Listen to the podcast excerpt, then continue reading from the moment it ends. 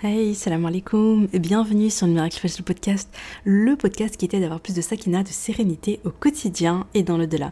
Ce podcast est pour toutes les femmes musulmanes qui veulent reprendre leur vie en main, apprendre à se connaître, lâcher prise tout en préparant leur vie après la mort. Je suis Oumaima et j'ai écrit le livre Ton dernier regard, et si le jour de ta mort devenait le plus beau jour de ta vie, dans lequel je raconte l'histoire inspirante de ma maman et surtout sa magnifique mort, qu'Allah lui fasse miséricorde et qu'Allah nous accorde nous aussi une belle fin. Si tu veux lire un extrait de mon livre, tu peux tout à fait le télécharger, c'est gratuit, via le lien en description pour avoir un peu une idée. Euh, via ce podcast, je partage chaque semaine des outils, des conseils, des astuces, mais surtout une bonne dose d'inspiration et de rappel pour être plus sereine et épanouie au quotidien et dans le-delà. J'ai une conviction, et c'est le fil rouge de tous les épisodes de podcast, et si le bonheur et la sérénité appartiennent à ceux qui se lèvent pour le fajr. Installe-toi confortablement et bonne écoute. Alors, j'espère que tu vas bien. Euh, donc aujourd'hui, on, est, euh, on est vendredi 31 mars et je prépare l'épisode. Alors, c'est un peu difficile pour moi parce que comme j'ai pas beaucoup de temps pour préparer les épisodes, moi d'habitude, Vraiment, d'habitude, je fais ça. Euh, je, prends vraiment beaucoup mon temps. J'aime bien laisser maturer, macérer, je sais pas, infuser mes idées dans mon cerveau pendant, pendant un petit moment. Et euh, enfin voilà, voilà j'aime bien, en général je travaille comme ça, je fais un premier jet, je note mes idées euh, et ensuite je me laisse le temps euh, vraiment de revenir dessus, de structurer, de faire des recherches, etc. Ça prend, mine de rien, je, fais quand même des petits efforts. Hein. Et là j'avoue que, ben, que j'ai pas le temps de laisser maturer. Donc voilà, donc j'enregistre même l'épisode, c'est imparfait, mais j'espère que ça va aller, que ça va quand même vous plaire. Ça manque, honnêtement je pense que ça va manquer un petit peu de structure, mais, euh, mais bon, Inch'Allah, euh, je pense que le message il est important et j'espère que j'espère que ça vous plaira et que ça vous sera quand même utile. D'ailleurs, j'en profite pour vous remercier pour vos retours. Je reçois beaucoup de retours en ce moment sur, euh, sur Instagram, même si j'ai pas le temps de répondre, etc. parce que j'ai des podcasts à enregistrer hein, et à préparer, tu sais. mais je suis très très très touchée. Vous êtes très touchée parce que vraiment vous êtes adorable. Je reçois beaucoup d'amour. Euh, voilà, donc euh, c'était la, petite intro là. Euh, donc aujourd'hui, on va parler de quoi? Ben, On va parler de l'étape de la tombe. ah là là, c'est une sacrée étape parce que c'est la première étape, en fait c'est la, la première demeure de l'au-delà. C'est la première, tu vois, en fait c'est le premier passage. Je pense que c'est le quelque part parmi le plus difficile parce que c'est le c'est le premier grand chamboulement, le premier grand changement. Surtout, surtout, surtout la première nuit. Tu te rends compte la première nuit? Donc là, donc hier on a vu euh, comment ça se passe donc euh, quand l'âme sort du corps. Et donc voilà, donc, donc l'âme du croyant. Hein l'âme du croyant qui monte, euh, accompagnée par les anges qui sont beaux, qui sentent bon. Euh, les portes du ciel s'ouvrent jusqu'à ce que jusqu'à monter au, septième ciel. Euh, et puis après, elle redescend, elle est citée par les plus beaux noms. Enfin bref, c'est un, passage qui est très très très beau. Et puis, qu'est-ce qui se passe en fait? Déjà pendant ce temps. donc ça, ça, ça, donc ça c'est au moment vraiment où l'âme sort du corps. Donc c'est la personne, elle était vivante, elle était là, elle agonisait, et hop, l'âme sort du corps il se passe tout ça. Et on a le corps donc qui, est, toujours, euh, qui est toujours là, qui est toujours sur Terre. Et, euh, donc l'âme du croyante, quand elle redescend, elle a juste une seule hâte, c'est vite, vite, vite d'aller dans la tombe parce qu'elle sait qu'il y a plein de belles choses là, euh, qui l'attendent. Même si voilà la première nuit, elle est, elle est, elle est pas facile parce qu'on est seul, parce qu'on est dans l'obscurité, parce qu'on doit répondre aux questions, etc. Et, euh, et, donc la première et donc pendant que en fait juste faut savoir que voilà c'est le moment où le corps on va le faire juste avant le juste avant d'être enterré. Donc il y a le lavage mortuaire et il y a la prière mortuaire. Donc euh, donc voilà le lavage mortuaire normalement c'est la personne euh, qui est décédée dans l'idéal qui cite qui est-ce qu'elle veut elle voudrait que, enfin voilà, que, qui la lave. Moi, je rappelle que Oumi m'avait fait ses recommandations dans son testament. Et je pense que je suis en train de le préparer. Ça, c'est un podcast que j'aurais aimé l'enregistrer avant, mais euh, je trouve que ça demande un peu de préparatif de 1 et de 2. J'ai envie d'appliquer avant de vous en parler.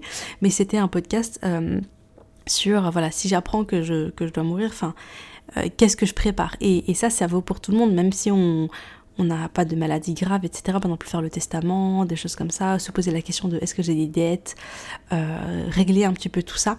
C'est quelque chose, honnêtement, c'est important de le faire, euh, de le faire, de le faire maintenant, hein, même si tu es bien, tu es en bonne santé et tout. Notamment parce que, euh, tu sais pas, la mort peut venir de manière brutale. Moi, je me rappelle que ma maman, elle avait une amie. et donc cette amie, voilà, elle avait son mari qui était en très bonne santé. Et un jour, il, est rentré, il a dit à sa femme, voilà, je viens de faire, il avait fait un bilan, le médecin lui avait demandé de faire un bilan, voilà, par rapport à son âge et tout, voilà, tu fais un bilan complet, euh, diabète, cholestérol, tension, tout ça. Et donc, il fait son bilan, et il rentre chez lui, et il dit à sa femme, voilà, j'ai fait tous les bilans, je suis en parfaite santé, je vais bien, alhamdoulilah, j'ai... Euh, il n'avait pas de maladie, il n'avait rien du tout, il était en parfaite santé. Et ce qui se passe, c'est qu'il va aller au bled, et... Euh, et puis, enfin voilà, pour une histoire de, de, courant électrique, de piscine, d'eau, tout ça, bref, vous avez vu le. Vous comprenez, il s'est fait électrocuter et il est mort sur le champ, il est mort sur le coup, alors qu'il était en parfaite santé et qu'il venait juste de faire ses examens. Donc la mort, elle peut être, elle peut venir de manière très brutale. Elle peut venir, euh, genre tu la vois venir parce qu'il y a une maladie grave, une maladie incurable, euh, parce qu'il y a un cancer qui, se généralise, parce qu'il y a tout ça. Donc tu as des signes et donc tu, à ce moment-là, ben ouais, tu t'y prépares.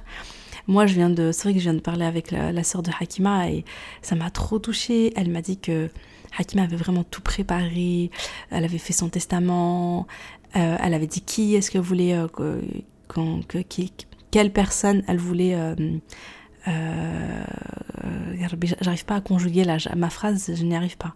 Elle a choisi les personnes qu'elle voulait pour son lavage mortuaire, ok?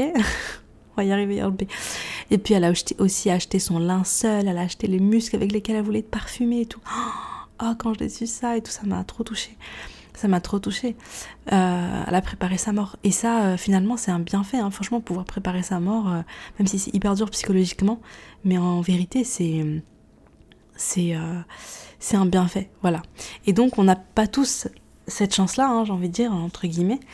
Et, et du coup, ben, on ne sait pas, peut-être qu'on va, voilà, peut-être va mourir, il y en a qui meurent d'une crise cardiaque, il y en a qui meurent d'un accident de voiture, c'est très brutal, c'est très soudain, ils n'ont pas eu le temps de tout faire, donc c'est bien de le faire au moins une fois, de se poser, et euh, voilà. Mais j'aimerais faire un podcast un, plus, un peu plus précis que sur ce sujet-là. Euh, enfin voilà, donc euh, c'est un sujet qui sera pour bientôt, bientôt, Inch'Allah. Donc, le lavage mortuaire. Ensuite, le lavage mortuaire, c'est d'ailleurs, c'est un passage tellement. Oh, franchement, je. je moi, je moi qui l'ai fait pour ma mère, ah, j'ai tellement aimé. C'est un des plus beaux moments en fait euh, où je l'ai voilà, je l'accompagne jusqu'à la fin. C'est un des plus beaux moments que j'ai vécu. Je trouve ça très particulier. Je trouve ça vraiment beau.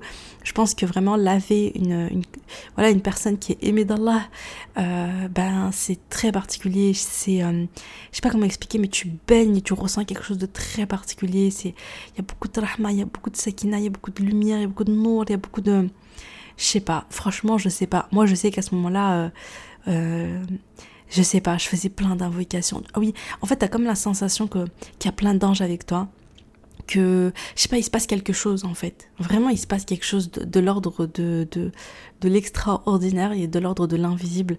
Et toi, c'est comme si tu ressentais un peu. Et euh, voilà, voilà. En tout cas, moi, ça a été une expérience vraiment inoubliable et très, très, très belle.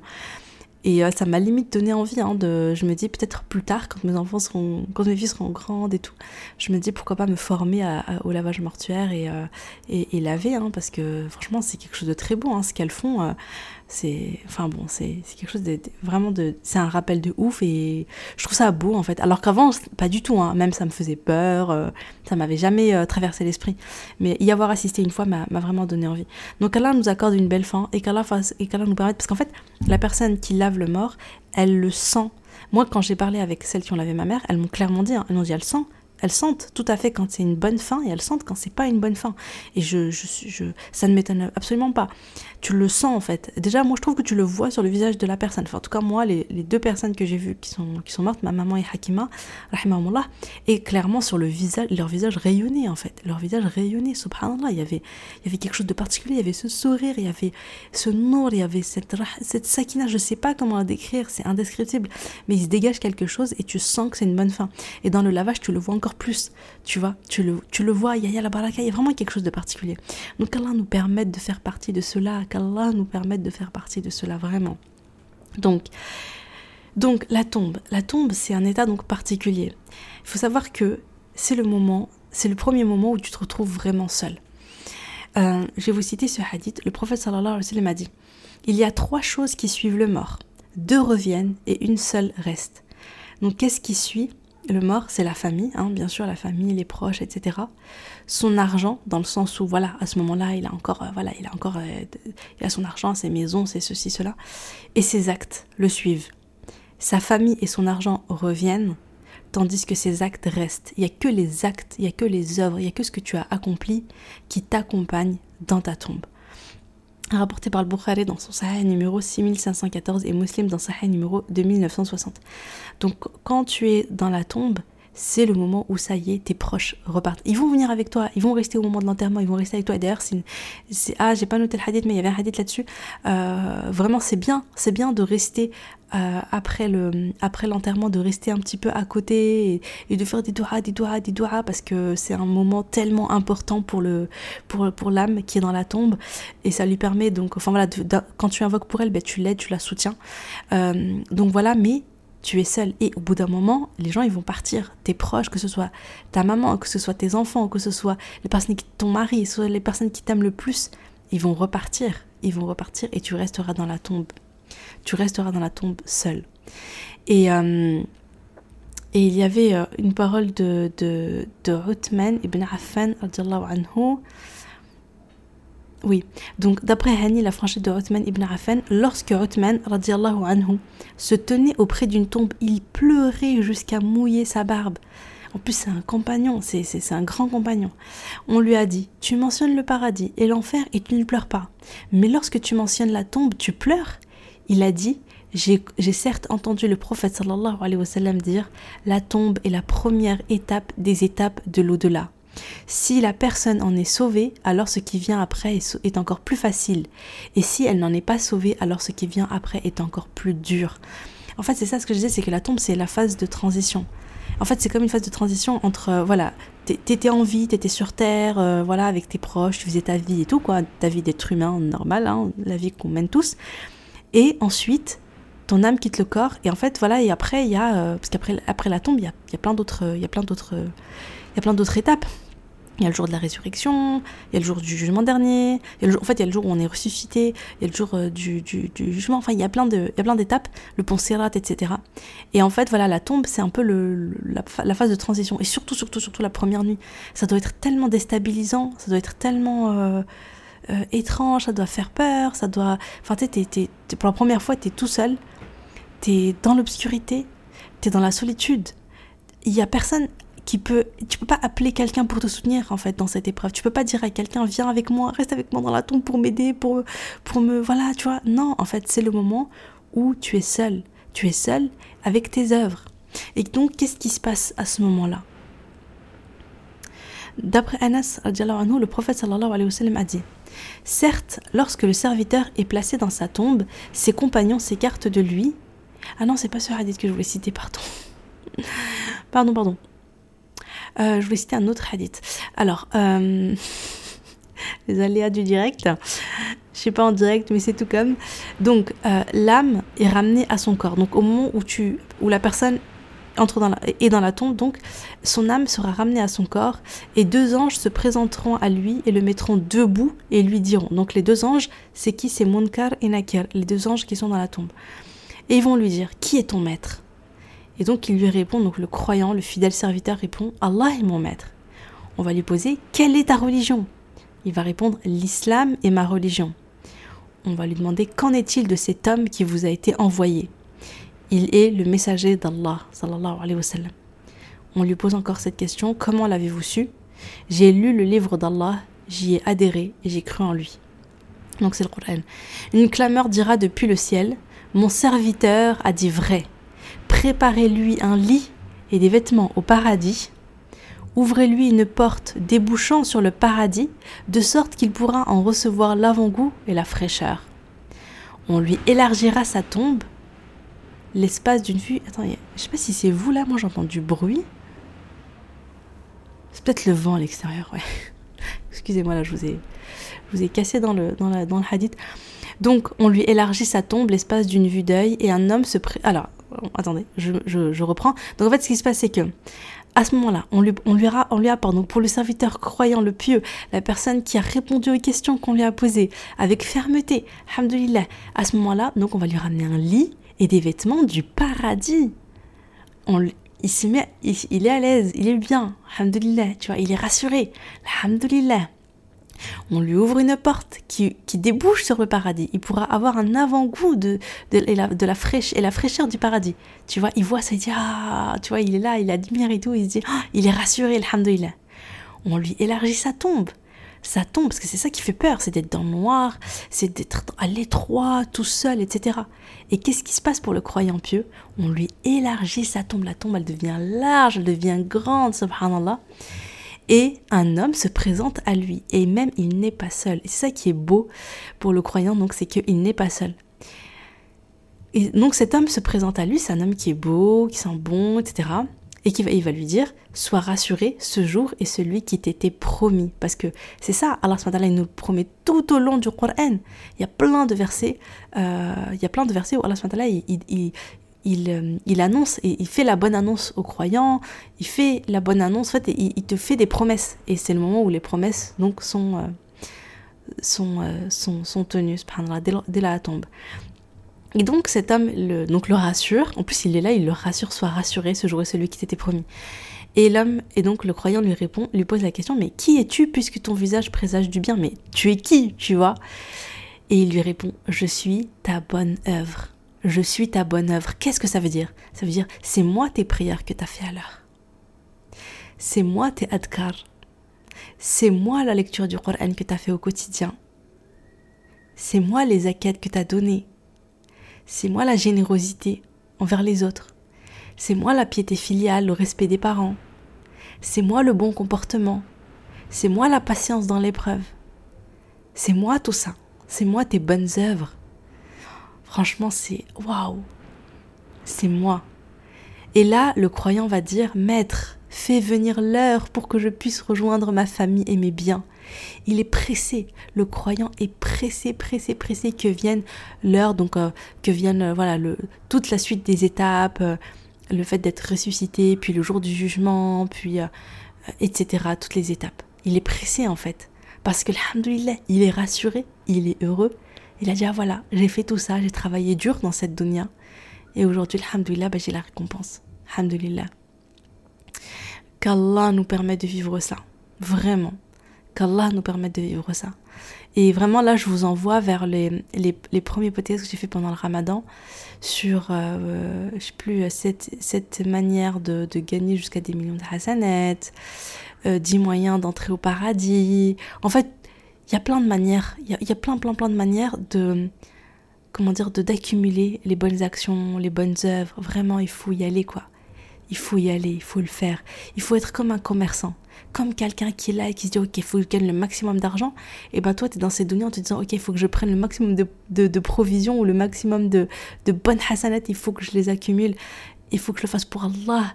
Et comme ça, bah oui, comme ça, après, il y a plein de belles choses qui m'attendent. Et, et, comme ça, bah voilà, dans ma tombe, ça se passe comme ça. Et que des belles choses qui m'attendent après ma mort. Qu'il y ait que des belles choses qui m'attendent après ma mort. On doit être, on doit faire partie des, des, des, gens qui sont intelligents. Et l'intelligence, hein, comme dans un hadith du prophète, l'intelligence, c'est quoi? C'est pas, euh, tu vois, c'est pas comme nous on parle, oui, l'intelligence, le bête et tout. Non, mais l'intelligence, c'est l'intelligence, c'est celui qui se demande des comptes avant la mort. C'est celui qui se remet en question. C'est celui qui dit, ok, où est-ce que j'en suis, tu vois? Voilà, qui est dans mes, dans mes bonnes actions, ok, dans mes péchés, oulala, où est-ce que je me situe, oulala, oulala, j'ai trop de péchés, je suis trop loin d'Allah, je fais trop de choses qu'Allah il aime pas.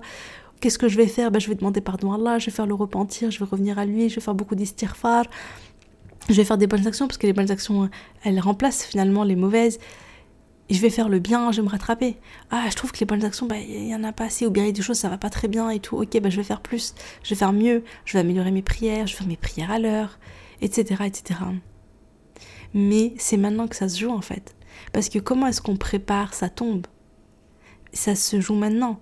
c'est faire ce qu'Allah il attend de toi, tu vois, t'accrocher aux obligations, t'accrocher donc euh, à la, déjà à la ilaha illallah, c'est-à-dire vraiment sans rien associer à Allah subhanahu wa ta'ala, remplir ton cœur d'amour pour Allah subhanahu wa ta'ala, lire le Coran, tu vois, pour connaître Allah subhanahu wa ta'ala, pour comprendre, euh, pour voilà, pour, euh, pour tous les rappels qu'il y a, pour goûter à la lumière de ses paroles, pour faire du Coran ton meilleur ami ici-bas et dans la tombe, tu vois.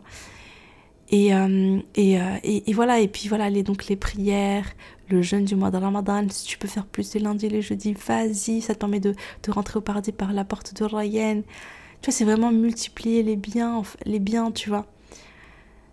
Subhanallah. Faire le hajj, faire la dès que tu peux. Et puis toujours, toujours avoir le bon comportement envers les autres. Et puis voilà, puis avoir un lien avec Allah, tu vois. Toujours un lien avec Allah. Placer ta confiance en lui, parler avec lui quand ça va, parler avec lui quand ça va pas. Faire en sorte que ça soit lui ton, meilleur ami, ton confident. Nous, un lien avec Allah subhanahu wa ta'ala. Et donc, je vais, j'ai pas terminé le hadith parce que hum, là, on va parler de la personne qui n'était pas, donc la personne qui n'était pas croyante, la personne, euh, celui qui n'est pas un fidèle serviteur.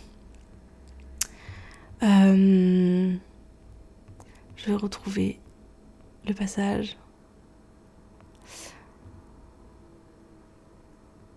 Donc le prophète Sallam poursuit, c'est alors donc, que l'âme du défunt sera ramenée à son corps. Et les anges l'interrogeront en ces termes. Donc à nouveau, donc la personne est dans la tombe. Et on va lui dire qui est ton maître?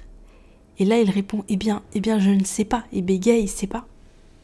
Parce qu'il n'a pas adoré Allah subhanahu wa ta'ala quand il était en vie. Il n'a pas cherché à connaître Allah subhanahu wa ta'ala. Il n'a pas, il pas vécu sur la ilaha illallah. Quelle est ta religion? Eh bien, eh bien, je ne sais pas. Une clameur dira depuis le ciel Préparez-lui un lit et des vêtements en enfer ouvrez-lui une porte débouchant sur l'enfer. Chaleur et vent brûlant lui viendront de là, et sa tombe sera rétrécie de sorte que ses côtes se croiseront. Donc en fait, la tombe, soit c'est un, jardin parmi les jardins du paradis, soit c'est un petit bout du paradis finalement, ton, ta vie dans la tombe, soit finalement c'est un lieu parmi les lieux de l'enfer. Qu'Allah nous en préserve, vraiment qu'Allah nous en préserve. Puis un homme au visage désagréable, aux vêtements désagréables et à l'odeur nauséabonde lui dira Sois assuré que ce jour est le mauvais jour qui t'était promis. Et à ce moment-là, la personne va lui poser la question Mais qui es-tu puisque ton visage présage du mal? Tu es qui toi qui es là? Et il va lui répondre Je suis ta mauvaise œuvre. Et là, il va dire Maître, ne fais pas venir l'heure. Ne fais pas venir l'heure, parce que la personne a la peur de ce qui va l'attendre après. C'est rapporté par Abu Daoud numéro 4753 et Ahmed numéro 18063. Vraiment qu'Allah nous en préserve et qu'Allah nous accorde une belle fin. Comment faire pour se préserver du châtiment de la tombe? Comment faire pour que ça se passe bien? Eh bien, déjà, comme je disais, hein, c'est les bonnes œuvres, c'est faire ce que Allah attend de toi, c'est obéir à Allah c'est de t'éloigner de, la désobéissance, de t'éloigner de ce qui déplaît à Allah. Et puis, il y a aussi un hadith qui nous dit clairement, donc d'après Zir ibn Hubaysh, Abdullah ibn Mas'ud anhu a dit Celui qui récite la surat Tabarak alladhi biyadihi al-mulk, donc surat al-mulk, c'est le numéro 67, chaque nuit, Allah va le préserver par celle-ci du châtiment de la tombe. À l'époque du prophète sallallahu alayhi wa sallam, nous l'appelions l'empêcheuse. C'est certes une sourate du livre d'Allah et celui qui la récite durant une nuit a certes beaucoup et très bien œuvré rapporté par Nasaï dans Amal al-Yawm wa al-Layla, numéro 711, et authentifié par Sheikh al-Bani dans Sahih Targhib, numéro 1475. Il l'appelle l'empêcheuse, c'est-à-dire l'empêcheuse du châtiment de la tombe, quoi. Donc voilà, donc tu vois, une manière, une manière finalement assez simple, parce que franchement, euh, rester sur la témoin, je crois que ça prend 5 minutes, tu vois, c'est pas, pas très long. Surtout qu'à force de la répéter, tu vas finir par l'apprendre, et après, euh, après ça, franchement, c'est rapide eh bien ça te permet de te préserver du châtiment de la tombe. Donc tu vois, en fait, ça vaut le coup, non, de prendre 5 minutes par jour pour lire sur la mulk Et si aussi tu sais pas lire l'arabe, si au début c'est compliqué, au moins tu l'écoutes, tu vois. Genre tu l'écoutes, au bout d'un moment tu pourras peut-être la réciter en même temps et tout, tu, tu, finiras par l'apprendre en fait. Et d'ailleurs, si, si, tu sais pas lire l'arabe, vraiment, je t'invite à lire l'arabe parce que c'est trop important pour, pour lire le Coran et tout, parce que franchement, la phonétique, c'est pas ouf. Mais voilà, si tu veux te préserver du châtiment d'Atom, maintenant, tu sais, tu sais ce qui te reste à faire. Donc,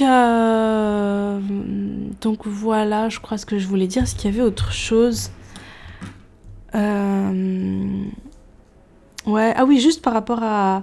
Par rapport, ouais, le, monde de la tombe, c'est un monde un petit peu particulier. Alors, euh, donc c'est un, un, monde un peu. C'est un monde intermédiaire.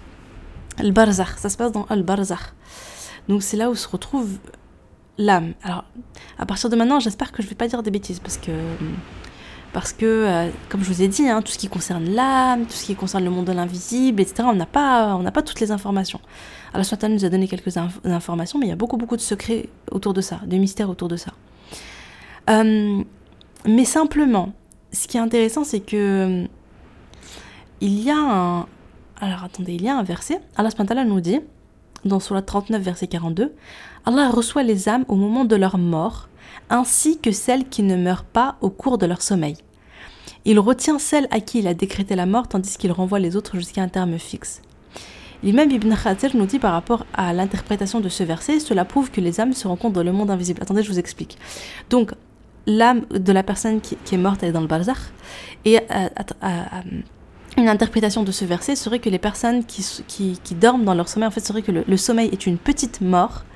Et donc que l'âme se retrouve, euh, peut se retrouver dans le barzakh euh, et, donc les âmes, donc l'âme du défunt et l'âme euh, et l'âme de la personne qui en vie euh, peuvent se, réunir à ce moment-là. Et là, je pense en fait aux, rêves parce que j'ai fait, j'ai souvent fait des rêves de Omi. Il y a des rêves, j'ai senti que c'était des rêves, voilà, tu vois, c'est des rêves, c'est ton inconscient et tout quoi, tu vois. il y a un podcast spécial sur le sujet. Hein. Je crois que de mémoire, c'est l'épisode 8. Ça doit être, on doit être à peu près là-dessus. Je suis pas trop trop sûre de moi, mais je crois que c'est l'épisode 8. Euh, voilà, je raconte euh, quelques rêves que j'ai fait de Mahomi. Et, euh, et c'est vrai que voilà, parfois c'est des rêves inconscients. Tu sens que c'est juste les rêves. Voilà, c'est comme le, le, film quoi que tu te fais dans ta tête, en lien avec tes pensées et tout. Et parfois non, parfois tu sens. Parfois j'ai senti que c'était vraiment une rencontre avec Omi. Subhanallah. C'était des rêves qui étaient toujours vraiment qui étaient incroyables. Euh, voilà, des fois, elle me faisait des recommandations et tout. Euh, des fois, elle me prenait dans ses bras. Des fois, elle me disait je t'aime, fille, enfin, incroyable. Euh, et à chaque fois, ça me faisait énormément de bien. En fait, comme si réellement, je l'avais rencontrée, j'avais passé un petit moment avec elle et maintenant, je, rentrais chez moi. Et du coup, je me sentais apaisée, je me sentais rassasiée. Subhanallah. Donc, voilà. Donc, ça, je trouve ça, ça donne de l'espoir parce que tu peux te séparer de la personne, mais finalement, continuer à la rencontrer parfois à travers les rêves. Et puis, il y a aussi une chose, mais alors là, par contre, j'ai pas du tout réussi à trouver le verset. C'est quelque chose qu'on m'avait dit, mais je sais pas. Donc, si jamais quelqu'un a des sources, euh, ben, n'hésitez pas à me l'envoyer par mail. Euh, mais euh, c'est parce que j'avais lu qu'une personne, un croyant en fait, une croyante qui meurt, qui se retrouve dans la tombe, et eh bien après ça, elle peut aller voir en fait les personnes qu'elle connaissait qui sont déjà décédées et leur donner des nouvelles des vivants. Voilà, j'avais entendu ça, mais je sais pas, j'arrive pas du tout à retrouver les sources, donc je sais pas si c'est euh, un hadith là-dessus, si c'est réel ou pas. Mais voilà, j'aime beaucoup l'idée, hein, clairement. En plus là, je me dis Hakima, euh, je me dis peut-être qu'elle pourra aller donner euh, bah, de mes nouvelles et tout à ma maman, lui dire que voilà, j'ai une deuxième petite fille, que j'ai écrit un livre, que qu'il y a le podcast, qu'il y a plein de gens qui prient pour elle et tout et tout, tu vois. Voilà, donc je sais pas. Mais comme je disais, j'ai pas du tout de source, donc là voilà. Euh, donc voilà, donc euh, on arrive à la fin de cet épisode. Je sais pas du tout combien il a duré. Je crois qu'il a duré un peu de temps quand même. Hein. Là, je me rappelle plus à quelle heure j'ai commencé. Je crois que ça fait un petit moment. Euh, bon, ben, bonne écoute. J'espère que ça t'a été utile. Et moi, je vais aller préparer un peu la suite, hein, Inch'Allah. Allez, salam alaikum.